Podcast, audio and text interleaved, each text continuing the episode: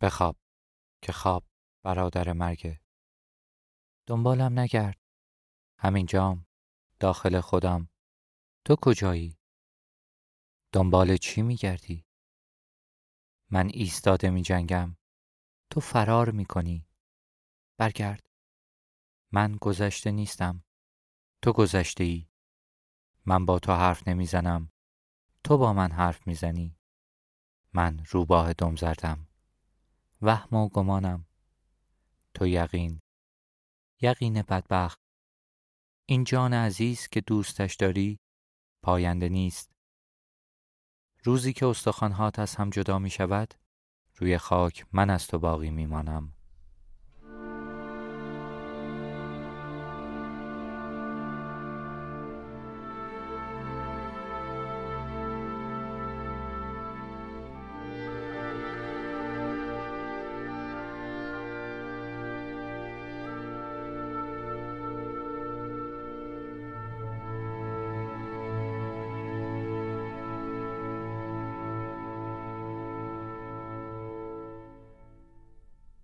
سلام دوستان من مهراد بزگر هستم. به پادکست داستانی من خوش اومدید. شما به اپیزود چهارم از فصل دوم رمان متوری گوش می‌دید. تا اینجا اونچه گذشت سرگذشت جاوید بود راوی رمان متوری. جاوید مردیه در آستانه پنجاه سالگی که در گذشته خودش کند و کاف می‌کنه. ما هیچ کدوم به ته گذشته دسترسی نداریم. نقطه آغاز رو نمی بینیم نقطه ابتدا رو نمی بینیم روز اول که چشم باز کردیم به این جهان احتمالا شورانگیزترین لحظه زندگی ما بوده. پاک از یادش بردیم. تا دو سه سالگی هم چیزی یادمون نیست. بعد از اونم فقط یه چیزهای درهم و دور و مشکوک و خیال آمیز شاید به یاد بیاریم. داستان زندگی ما از فراموشی آغاز میشه. شدت استرابی که جاوید در چهار پنج سالگی متحمل میشه غیر قابل تحمله. این کودک بیپناه با چشمای خودش از فاصله نزدیک شاهد مرگ فجیع پدر مادرشه. اپیزود دوم پادکست داستان این صحنه است آغاز خونین. روان جاوید نمی‌خواد هیچ پاره ای از این صحنه رو به یاد بیاره. جاوید در دوران کودکی فراموش کرده که جبار پدر بزرگی که باهاش زندگی می‌کنه قاتل پدر مادرش بوده. با این حال سراسر صحنه هایی که جاوید از پدر بزرگش جبار بیاد داره همراه با استرابه. درسته که خاطرات بد پشت پرده فراموشی پوشیده است. اما هنوز چیزی پشت این حریر نازک پیداست. یه توده سیاهی که می جنبه و تکون می‌خوره این استراب تا سنین بلوغ ادامه داره. اما بعد از اون کم کم یه چیزایی تغییر می‌کنه. جاوید توی مدرسه عاشق دختر بچه چش طلایی میشه اما نمی‌تونه نظر دختر رو جلب کنه. به جای جاذبه دافعه بین اونهاست. اتفاقا عشق در دافعه کارسازتره. دوری شرط عشقه. در هجرانه که ما مختصات خودمون رو پیدا می‌کنیم. طبیعت عشق همینه. عشقای کودکی هم که پاکتر و طبیعی ترند معمولا با انزوا و خیال بافی همراهه. جاوید با این عشق مختصات پیدا می‌کنه و بعد از اولین رویای خیس شبانه خودش حاکمیت تن و از روان پس می‌گیره. حریر نازک فراموشی پاره میشه و خاطرات تکه پاره یکی یکی از فراموشی مهالود بیرون میان و داستان متوری آغاز میشه. امروز جاوید به مرگ احساس نزدیکی می‌کنه. این یه احساس رازآلود یا وابسته به اتفاقی در آینده نیست. این احساس مخصوص مختصات نقطه حاله. در خط زمان نقطه حال ثابت نیست. همین لحظه که من حرف می‌زنم و شما میشنوید لحظه بعد به گذشته ما تبدیل شده. ما بیشتر فکر می‌کنیم که حال با آینده تبدیل میشه. همه ما در افق دید خودمون روی تپه ماهورهای آینده جاده های نقاشی کردیم. این وهم ماست. ما نقطه هستیم در انتهای خط زمان. زیر پامون تا جرفنای سیاه سیاهه. حال با آینده تبدیل نمیشه. داس مرگ همیشه در لحظه حال برق می‌زنه. تا امروز هیچ کس در آینده نمرده. همه در نقطه حال رفتند. نقطه حال همیشه انتهای خط زمانه و در ری مرگ منظره مشترکی که هممون می‌بینیم. یک سر داستان زندگی فراموشیه و یک سر مرگ. ممنون که در رمان پادکستی متوری با من همراهید.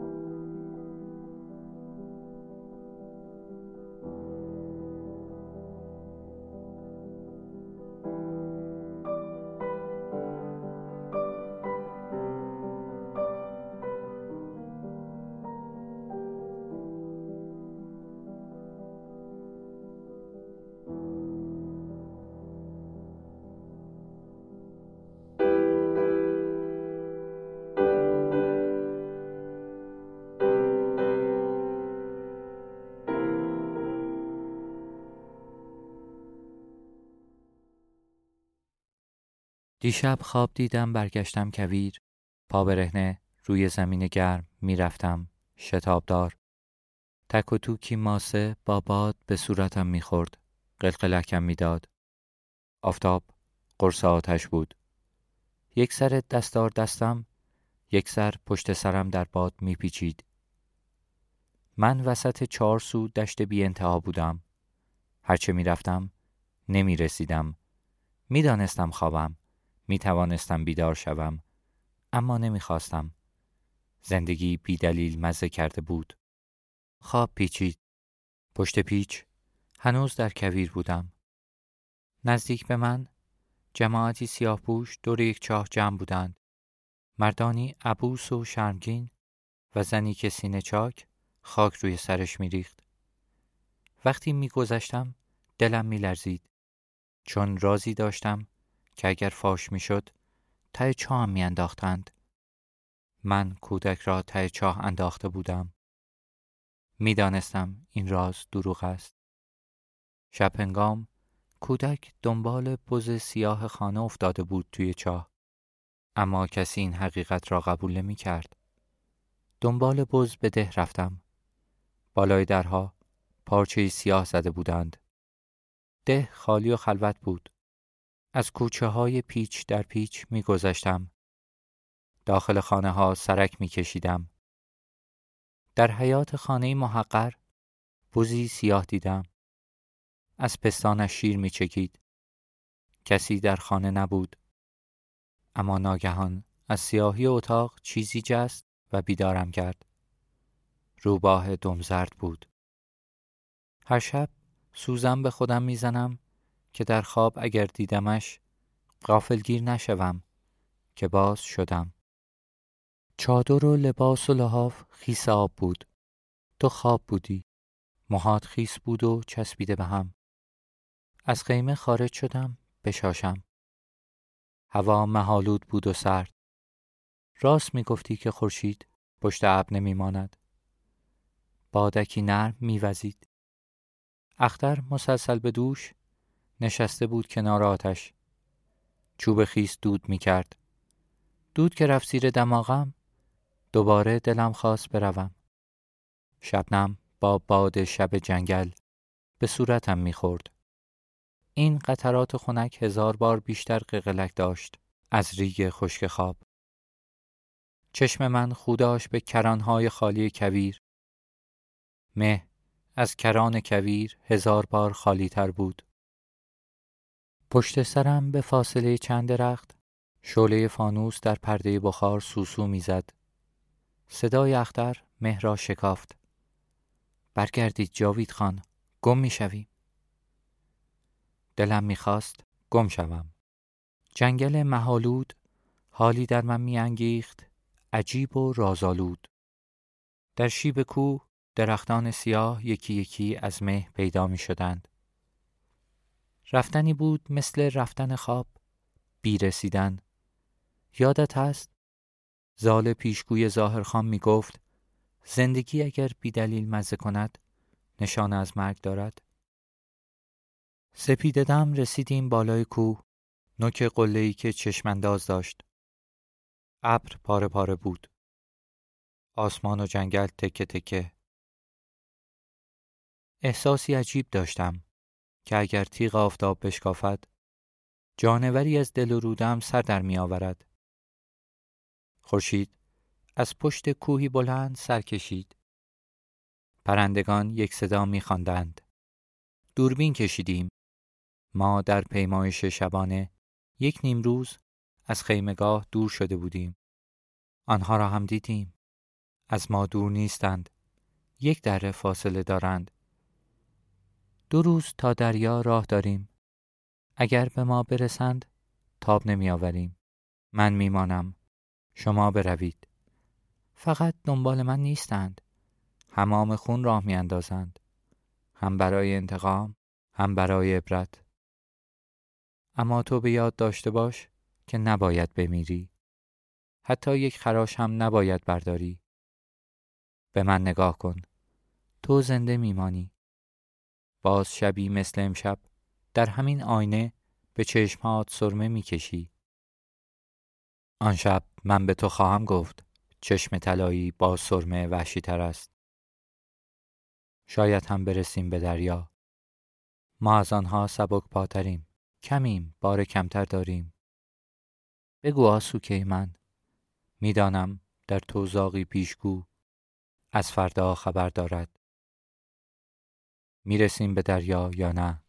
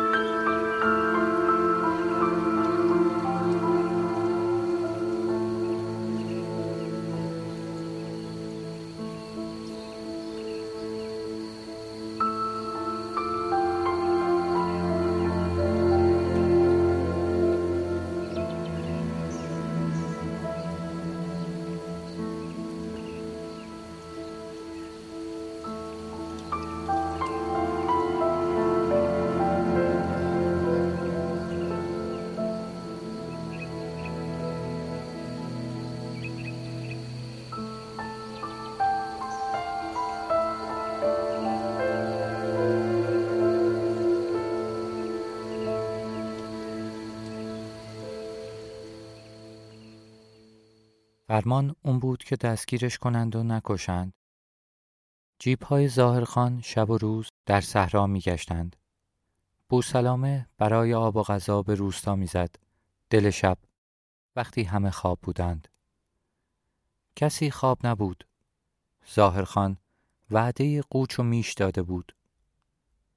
شب شوراب مردم به خیال گلهداری در کوچه ها چراغدار می گشتند. بوسلامه تا در نون می افتاد با یک دو جست از دیواری می رفت بالا بام به بام مثل دود غیب می شد. شرط ظاهر خانم بود که با یک خراش هم قصاص بوسلامه از خاطی گرفته می شد. در راه و بیراه تله گذاشته بودند. شکار پلنگ پاگیر آهنی می‌خواست با دندانه های تیز. از ترس قصاصی که ظاهرخان می گرفت تورهای آبکی پهن کرده بودند که مرغ هم به دامش نمیافتاد. با درمان حکیم باشی خون جبار از زهر صاف شده بود. پدر بزرگ سراسر ظهر می نشست روی ایوان با آفتاب جام می گرفت. این اولین سوء قصد به جان جبار نبود اما جدیترین آن بود. کسی از نزدیکان در غذا زهر ریخته بود که جبار هنوز نمی شناخت. زیر آفتاب زنده بود اما طبیعتی بیجان داشت. مگس ها روی ابروهاش می نشستند.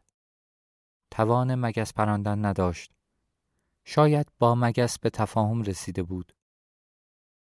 شاید هم اصلا خبر نداشت از مگس. غرق فکر بود. تا چشمش به من میافتاد با برافروختگی اخم می کرد. انتقام میلی غریزی است. شاید فکر می کرد من به غذاش زهر ریختم. جلال و جلیل بارها هشدارش داده بودند که آدم عاقل بچه کسی را که کشته نگه نمی دارد. شاید هم فکر می کرد من بچه هر کسی نبودم. پسر دخترش بودم. کسی که از کپر گلی در خاویهی دور به امارت آجوری شوراب رسیده بود. درمان و دوا داشت. مدرسه می رفت. حتما فراموش کرده بودم آن روز دور را که پدر مادرم با رگبار گلوله های جبار تکه پاره شدند. گیریم هم که چیزهایی به یاد داشته باشم.